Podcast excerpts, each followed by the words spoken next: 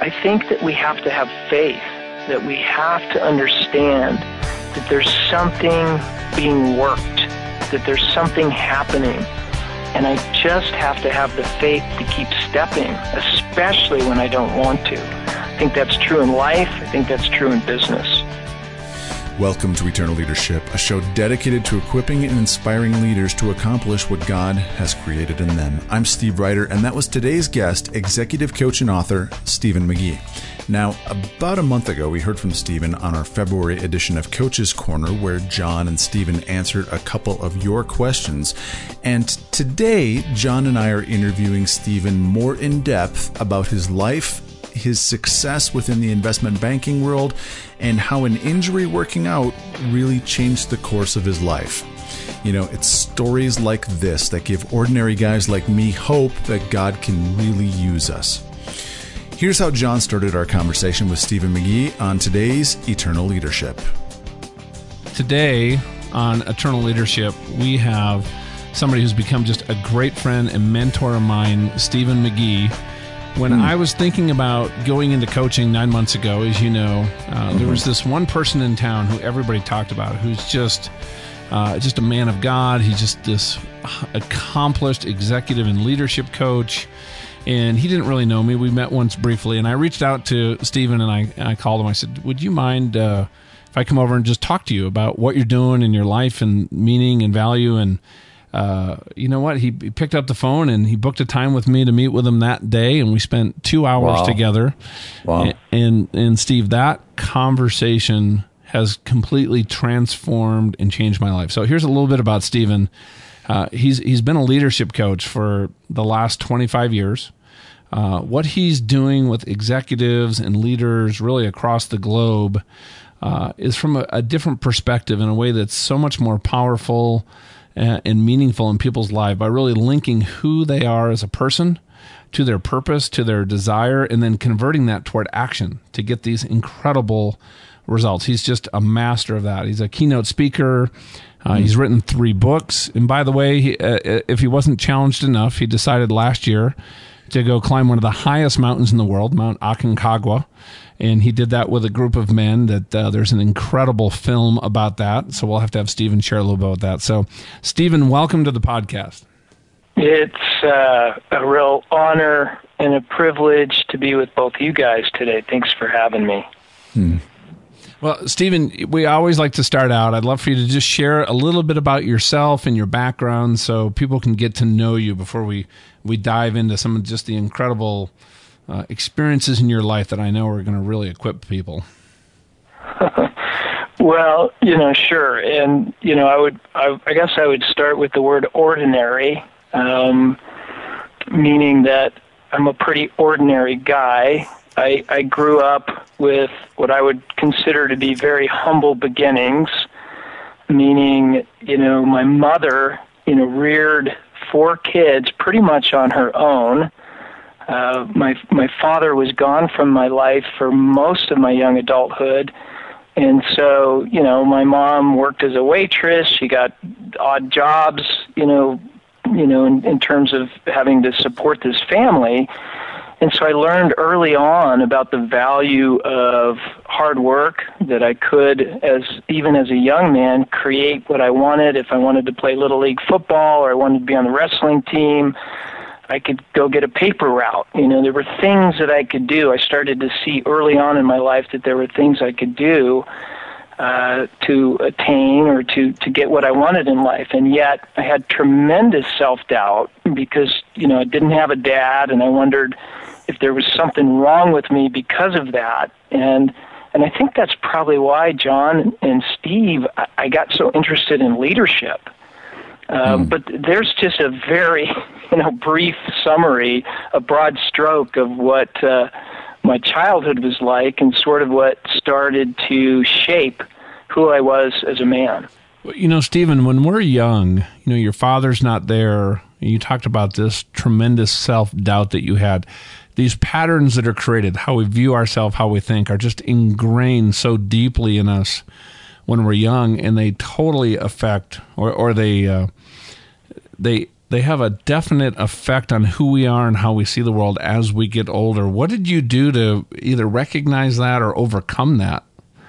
Well, what I did, and it, it was at, at this time in my life, it, it wasn't like I had a lot of guidance for it, but when I, even as a young man, I can remember laying in bed at night, you know, feeling this tremendous self doubt or uh, even kind of a sense of shame like, am I going to turn out okay? You know, am I am I broken? Am I going to be okay? Mm-hmm. And and so I started praying. Very, I I can remember praying at the age of six, seven, eight, laying in bed, just asking for God's guidance in my life and to help me to find my way. Now I may not have used those exact words, guys, but it was along that intention. It was me just praying to a higher source, God, to help me with my life. And so I turned to God very early in my life just as as as a way of finding my way.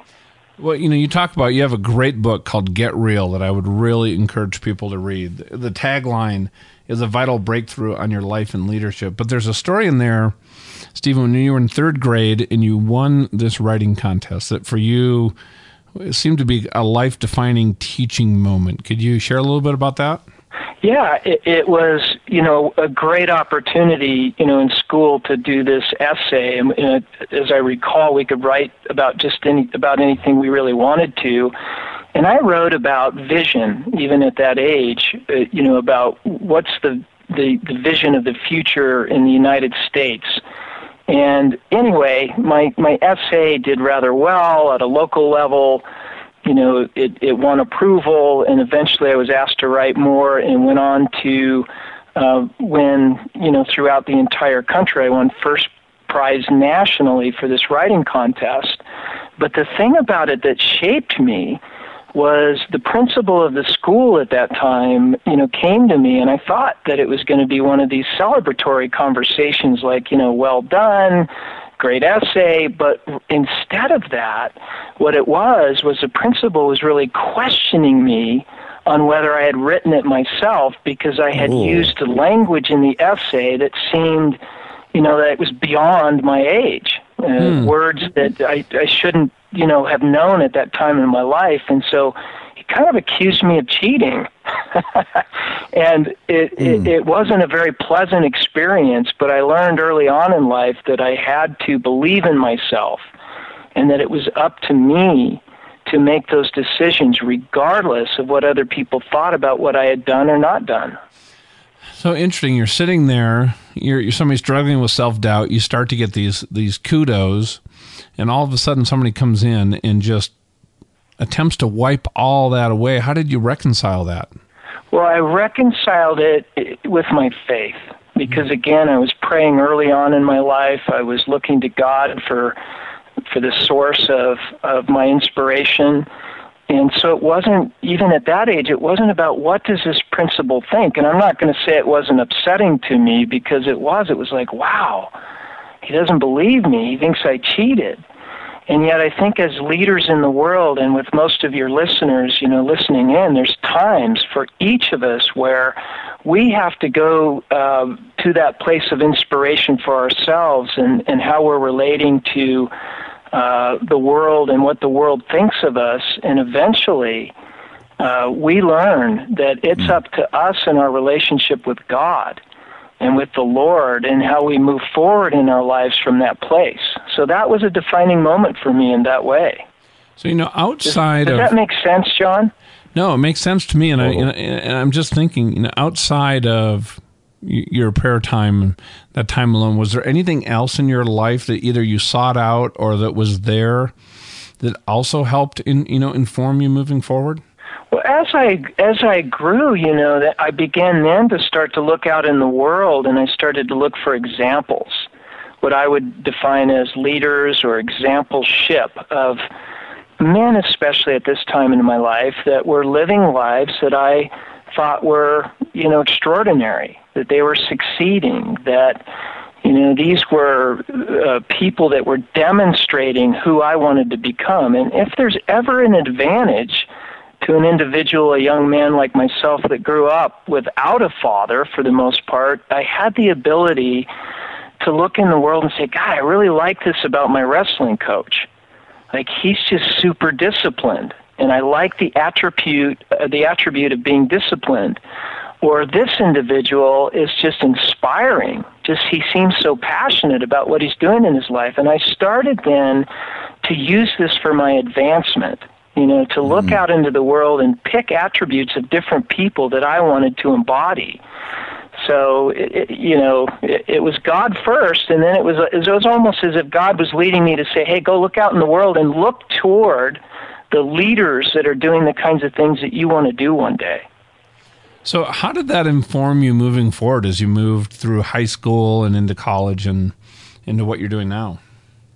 Well, those people, you know, were were great as mentors, and and I know you, John, and and Steve. I'm getting you, but I suspect both of you guys have had mentors in your life, people that you could go to and ask questions and and say, you know, how did you get where you are? You know, what mm. are the the attributes or the or the things that you've worked on to be in this place? And so I think that you know, having a mentor is a great resource for all of us, regardless of age, in terms of moving forward and progressing. Stephen, when when you looking back at your life, you, you struggled so much with self doubt. You didn't have a father growing up, but you made this conscious decision to seek out leaders and learn from them and really try and improve yourself. Was there a single aha moment, or was it a long transition of just retraining your mind because those ingrained thoughts, those habits, those thought patterns, they become such a part of you? How did you change that? Well, uh, Steve, a, a great question, and, and I'm going to answer it by saying that for me, there were iterations of change. And by that I mean that I I had the wit to keep with it. And there were times where even in the self-doubt, I would make progress and I would have an awareness, I would have an aha, I would go, "Wow, I get it. I could see possibility with this." That was fantastic but then I'd go back into the darkness again, and it'd be more shadows and more like, ooh, I'm not quite there yet. But then there'd be another up level from that, another iteration of getting it, of shifting, you know, my mind toward this idea of leadership and my heart toward leadership. So it was a long process, but it seemed like every time I needed kind of a victory, it was there for me. Um, but just sticking with it is a big key for me. Stephen, what kind of advice can you give to listeners out there that right now they're in a really dark spot? They see just uh, uh things falling apart around them and they're really doubting themselves. How can they pull themselves out? What a, again, great question. You know, I believe that it's always darkest before the dawn. We've heard that. I believe that there's a breakdown before a breakthrough. And what I say to people is I say, look out in the world at the leaders you're inspired by. And if you look at the life of Jesus Christ, you go, you know what? Did he have dark times? Go, yeah. I think if you look at the time he spent in the desert, that wasn't all rosy. You know, that was pretty dark before the dawn. And and so I think that we have to have faith that we have to understand that there's something being worked, that there's something happening. And I just have to have the faith to keep stepping, especially when I don't want to. I think that's true in life. I think that's true in business. So, you know, as you went out and sought mentors, I know you ended up and you had a very successful career in investment banking. Uh, talk to us a little bit about that phase of your life and, and what that led you to. Uh, any revelations that you had through that? Yeah, well, banking was fantastic for me, you know, because um, I started off with a very, at the time, it was a large bank in Denver, Colorado, and I came up through their management training program. And, and while they called it a management training program, to me it was really about leadership. And I can I can remember being impressed by the CEO of the bank at that time and thinking, man, one day I want to lead like that. Like one day I want to inspire and change cultures and organizations the way this man is. And so, as I started to see that in banking, I started to understand that leadership was so important to anything I would ever do. And coming up through United, it was United Bank of Denver at the time, through their management training program, I learned so much about business, but I also learned a lot about leadership. And so that time in my life, it built an infrastructure for who I wanted to be as a business person, and it taught me a lot about how do I deal with the challenges and the the the tough times that I will deal with as a leader in business. So it was a it was an incredible opportunity for me to come up through financial industries and financial uh, services uh, institutions that were, you know, really having to be progressive to succeed. You know, you were in that environment and you had this tendency to really look at people and look at their attributes and find characteristics that drew you into them. What were some of those attributes of the leaders that were around you at that time that, that really stood out to you? It's such a, a great question, John. I, I think the first one was integrity. Hmm. And, you know, that was, you know, it was just a, it was a sense of, of this individual was living what I would call in an integral way.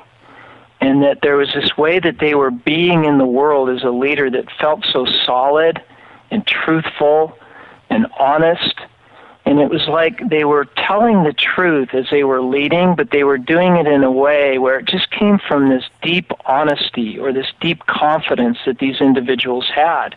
So that, you know, that was one of the first things. And then, you know, from there I, I noticed accountability people that literally just did what they said they were going to do. And if they didn't do what they said they were going to do, they renegotiated it. Like they had this incredible relationship with what they said, uh, with their word. And, and, and so I just felt like those were a couple of the things that attributes that I saw in these leaders that I too wanted to learn to master, that I wanted to become better at that myself. Now, Stephen, what led you to leave that environment where you were on track to uh, be CEO of this company? You were having just incredible success and kudos from the business community, uh, but you you ended up going in a different direction. Yeah, uh, uh again, a great question. I I started to notice that as I grew in my own integrity, as I became, you know, more adept at living in that way and being more accountable you know, to, to myself and those around me, I started to notice that there were certain parts of the industry that that didn't live that way. That there was there was kind of an incongruency with who I was becoming and where the industry was going, and it felt uncomfortable to me. It felt like I was at a time in my life where I was making a choice to go off and do something different, to do something better, to challenge myself once again, which I think, by the way, all of us as leaders do that. We're always looking for ways that we can go outside of our comfort zone so that we can continue to grow and learn. And, and for me, it was, wow, leadership. Again, I mentioned earlier in our conversation here today that if I became a better leader and I created a collaborative leadership model that people could learn, and over time they could become that, then that's what I wanted to do for my life. That it was, and, and again, I felt like this was coming through my prayers. Like it was God saying, This is the work you're going to do. And so I was very comfortable at the bank. To your point, I was on the succession plan for CEO of a large bank. I was learning a lot, but I started to feel like my skin was crawling and I needed to go do something different. And that's when I started to make the transition. Now, what caused your skin to crawl? Was it you? You alluded before about this alignment of who you were being a person of integrity and almost the demands or requirements to succeed in the environment that you were in. Is that what you were referring to? Yeah, it just it felt incongruent. It felt like you know sitting in meetings and listening to what people were willing to do to make a deal happen that wasn't completely honest. Mm. You know, people using language like manipulate. And I can remember one guy in particular. He looked it up in the dictionary, and the, and I still remember the definition. But the definition of manipulate, if you look it up, is something about to skillfully or artfully manage But to me, that was just a bunch of nonsense because what we were really doing was we were lying. It hmm. wasn't manipulation or skillfully and artfully managing anything. We were telling lies to make the deal happen, and it just didn't sit well with me. Not not like I'm perfect, but that's not the direction I wanted to go. Don't you think that's the one of the biggest sources of this discontent that we have in our lives is that the person that we know we are or that we want to become is is not in an alignment at all with what we perceive that we need to do to succeed? I I really think that's an accurate thing to say and I think the more we get to know ourselves, the harder it is to lie to ourselves, to kid ourselves, to joke with ourselves, and it just becomes uncomfortable. But again, I see that as a good thing. I see that as that's progress. Man, I, I can't do this this way anymore. I need a change. Now, to kind of switch gears a little bit, I know that 20 years ago you had a very serious accident, a near death experience that led to uh, uh, some real financial crisis in your life. Uh, I would love for you to share what happened then, what you learned from that, and how you pulled yourself out of this really this very challenging time that you had. Well, it was it was a very tough time in my life. I had left the bank for the reasons I just shared with you guys. And man, I was so excited about this new career in leadership development. I was young, I was full of enthusiasm. Well, guess what? I didn't plan very well. And what happened essentially is I had let my insurance lapse from the bank to my self employment because I was starting this new business, this new leadership consultancy. Well, no kidding. 180 days is what you get with COBRA, at least in those days. So on the 181st day, the day after my insurance lapsed, which I hadn't covered it as I mentioned, I am lifting weights in the gym. I was avid weightlifter, and you know probably a lot of ego in that, but I was you know it was big, and I was lifting a couple hours a day, and I thought I'd torn a muscle in my bicep, but what had really caused was a blood clot in my left bicep and it swelled up. I mean, it, was blue and black, and it was, you know, my arms were pretty big in those days anyway, but it was even bigger because of the swelling. So I went to intensive care at Swedish Medical Center in Englewood, Colorado, and I sat there for a few minutes. The doctor took a look at my arm. He got big eyes, and it was probably another 10 minutes that they had put me into intensive care because they realized very quickly that had a blood clot.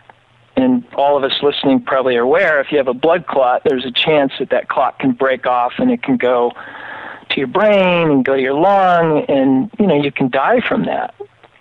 So fast forward to the point, which is spent eight days in intensive care, thinking about my life, reflecting, praying, just really being terrified come out the other side of that and have this huge medical bill, like over $300,000. And it wiped me out financially. And I went through one of the tough, toughest times of my life. I had a medical bankruptcy and I was broken down. There wasn't any any of that enthusiasm anymore. It's like, wow, look what happens when you leave, when you leave the company. Mm. Like there's no one there for me. So it was a, again another. It was a defining, a real defining moment for me as a man.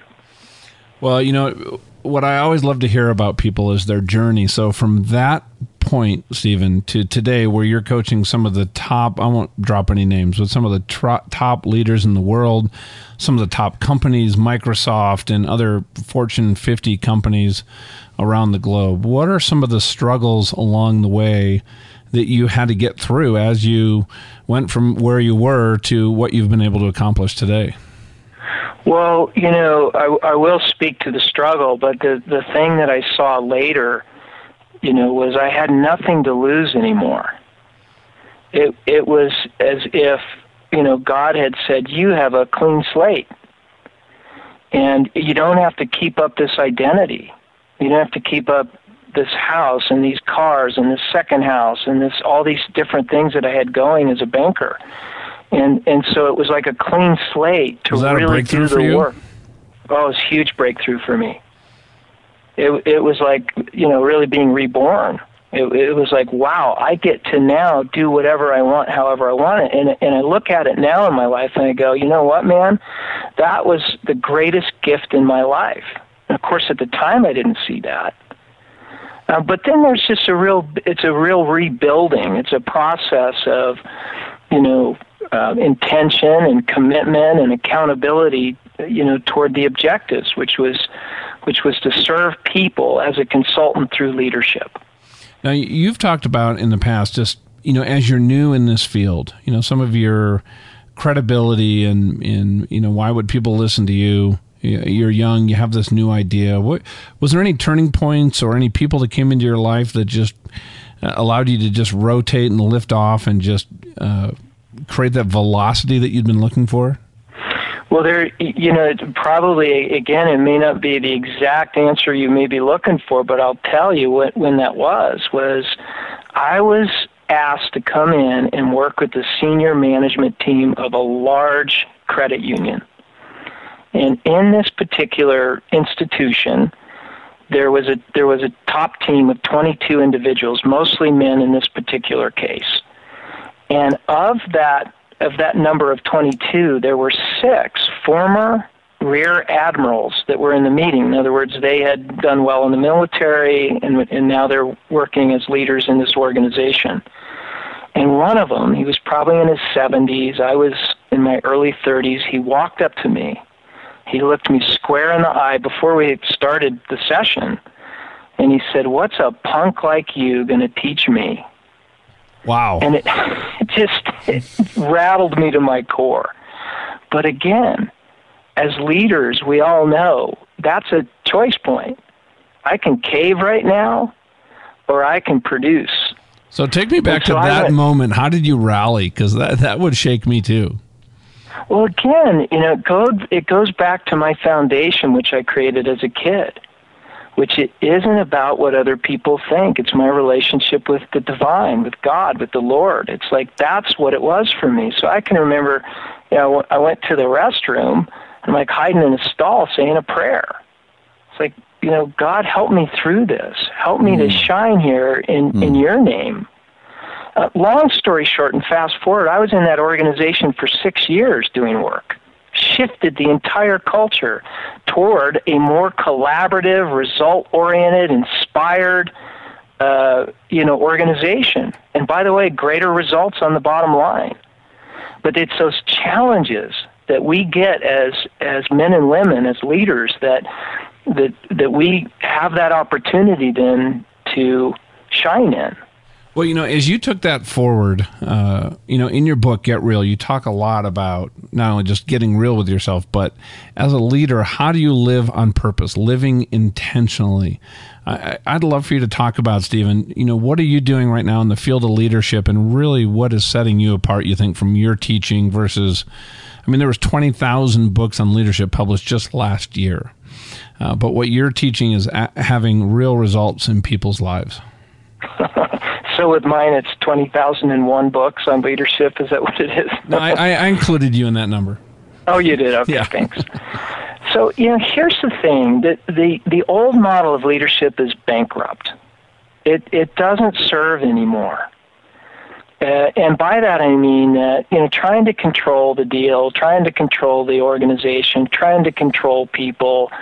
That all came from the Industrial Revolution. It came from the military, you know, and of course there's a certain way that the military needs to lead, but it doesn't work in organizations. And most of us as leaders, as managers, we learned that style of leadership. And so my work is distinct in the field of leadership, in my view, because I think it's filled with not so much what you're doing, although that's of huge importance, and I'll speak to that in a moment, but who are you being as a person? Who are you being as a leader? Such that sometimes the greatest thing you could do in a board meeting is listen and not say a word. So that your listening creates a presence that people can thrive in. And the, the model most of us learned was that it's all about what we think, that we got to have the right answer all the time. Well, first of all, there's a ton of pressure in that, and it's not realistic.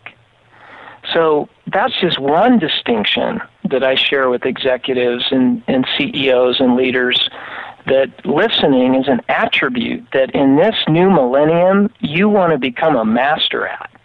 It doesn't mean you won't have something to say, and it doesn't mean you won't do some telling, but it means that if you're doing it the way we were leading 25 years ago, you're going to have high attrition. You're going to have people that don't really want to follow you, that are not inspired by that leadership as a technique or a way of being.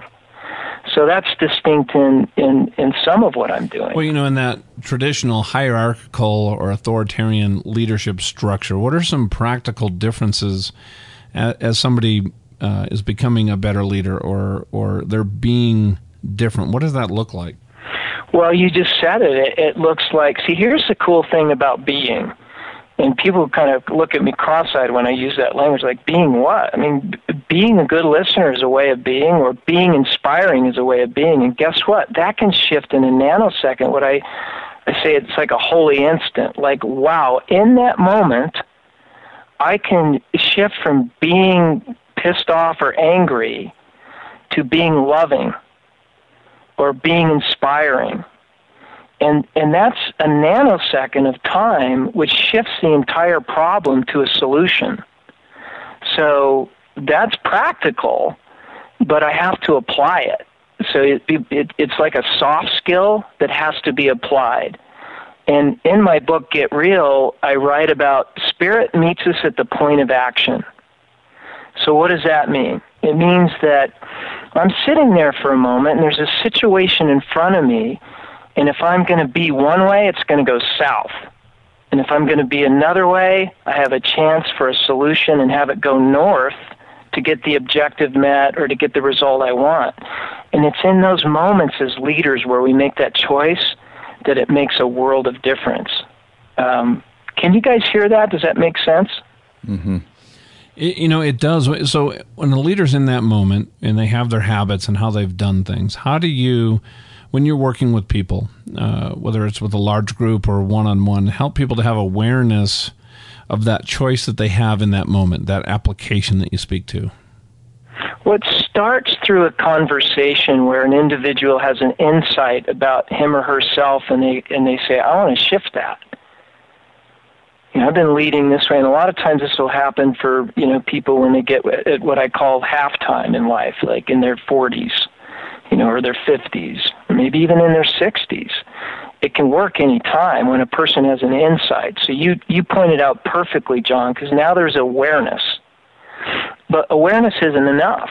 People say awareness is often curative. I go, yeah, sometimes, but awareness plus commitment is curative for sure meaning that now I'm committed. And so then the practicality of my work is go, well, Stephen, how am I going to do that? I've been, I haven't been a good listener for 40 years, and you're saying I need to become a good listener in a moment? I'm saying through practice. But I have ways where, and here's one example, and, and John, I think you and I have talked about this. Like you can scale it out on a scale from 1 to 10 if I want to improve on being a good listener or being inspiring or whatever it is that you know on a scale of one is I didn't listen at all. I already had the answers before I heard anything the person sitting across from me said. That'd be a one. Ten would be I was so present with this individual that I could almost hear their thoughts. And then at the end of the day, just rate yourself. You know, where was I on that 1 to 10 scale? Was I closer to 1 or was I at a 10? And through the awareness and the commitment, a person can shift that and change it, no matter how long they've been doing the old habit. You know, I, I, I wish we had another couple hours, Steve, because I would love to have you go through not just listening, but uh, maybe you could share what are the top two or three areas that leaders need to develop a new skill to adapt to a leadership style that is much more effective? Well, this again, it, it, it's a, it's one of those where people look at me and go, "What, really?" Because see, leadership, what we what we believe, most of us as leaders believe anyway, is that our job is to continually be looking outside of ourselves to take care of others and and uh, you know lead and have the answers. But what I'm seeing is even more effective is when a leader makes a shift, and I'm going to call it intrinsic. So it's a shift back to where they're introspective or reflective or contemplative about themselves.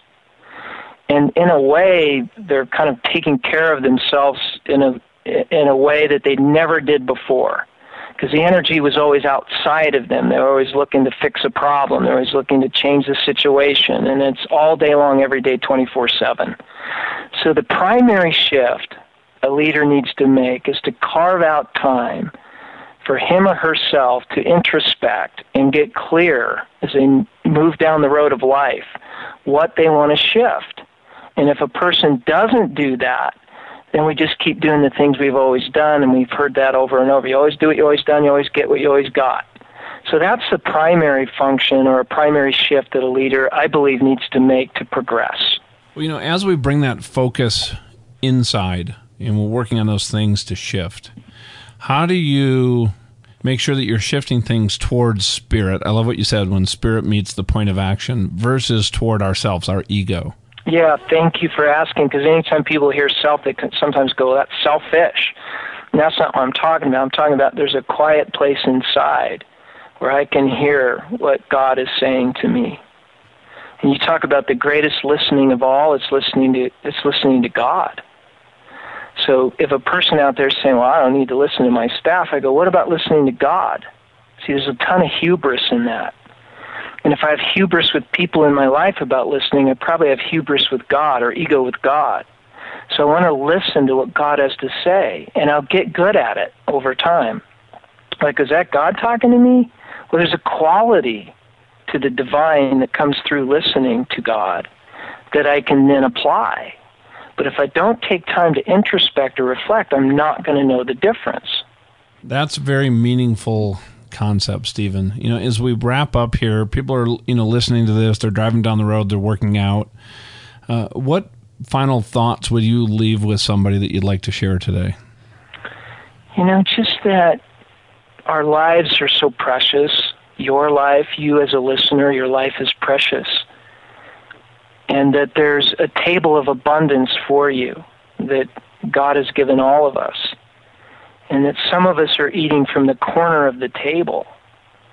And there's so much more for us if we're willing to look up and to see and to ask, to ask for help, to look inside and to be introspective, to understand that we're all made of good stuff, that not one soul will be lost, and that each of us has the opportunity to ask for what what we want in life so I would I would leave it with that anything is possible for any of us listening. Um, as a way of being, as a leader, as a man of God, as a woman of God.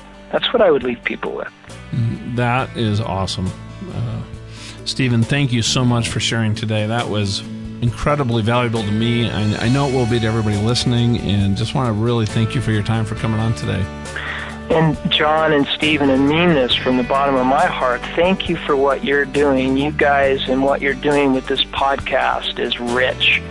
And I've listened to a few of the guests. I'm going to listen to many more and pass this on to as many people as I can because you guys are doing some real work. And your questions are great, man. I mean, there's no way to prepare for this, I'll tell you. My favorite part was that Stephen, despite not really having a dad at a very early age, he sought out God's direction in his life. He actively watched male leaders, took character traits that they had, and worked on implementing them into his life. Awesome. Retraining and renewing my mind is something I'm actively working on myself, and so we hope that you found this episode as impactful as we did. If you want to learn more about Stephen, his executive coaching, his books, etc., just go to eternalleadership.com slash 028. We'll have all those links in our show notes and more. eternalleadership.com slash 028. If you're listening on a smartphone, tablet, or computer, just click on the link embedded in this MP3 in the description and information, and it'll take you directly to that page. Thank you to everyone that's been giving us feedback, whether it be through Facebook, Twitter, or on LinkedIn, like our private LinkedIn group. If you're interested in joining, uh, there you can interact directly with John, myself, and a number of our guests. Just go to LinkedIn and search for Eternal Leadership, and you'll see the group right there. Special thanks to Justin Jeffrey for his editing and production help. Next time on Eternal Leadership, New York Times bestselling author and author of the new book, Procrastinate on Purpose, Rory Vaden. You multiply your time by giving yourself the emotional permission to spend time on things today that create more time tomorrow. I'm sure we all need to multiply our time, so this is one you won't want to miss. For John Ramstead, I'm Steve Ryder, and thank you for listening to Eternal Leadership.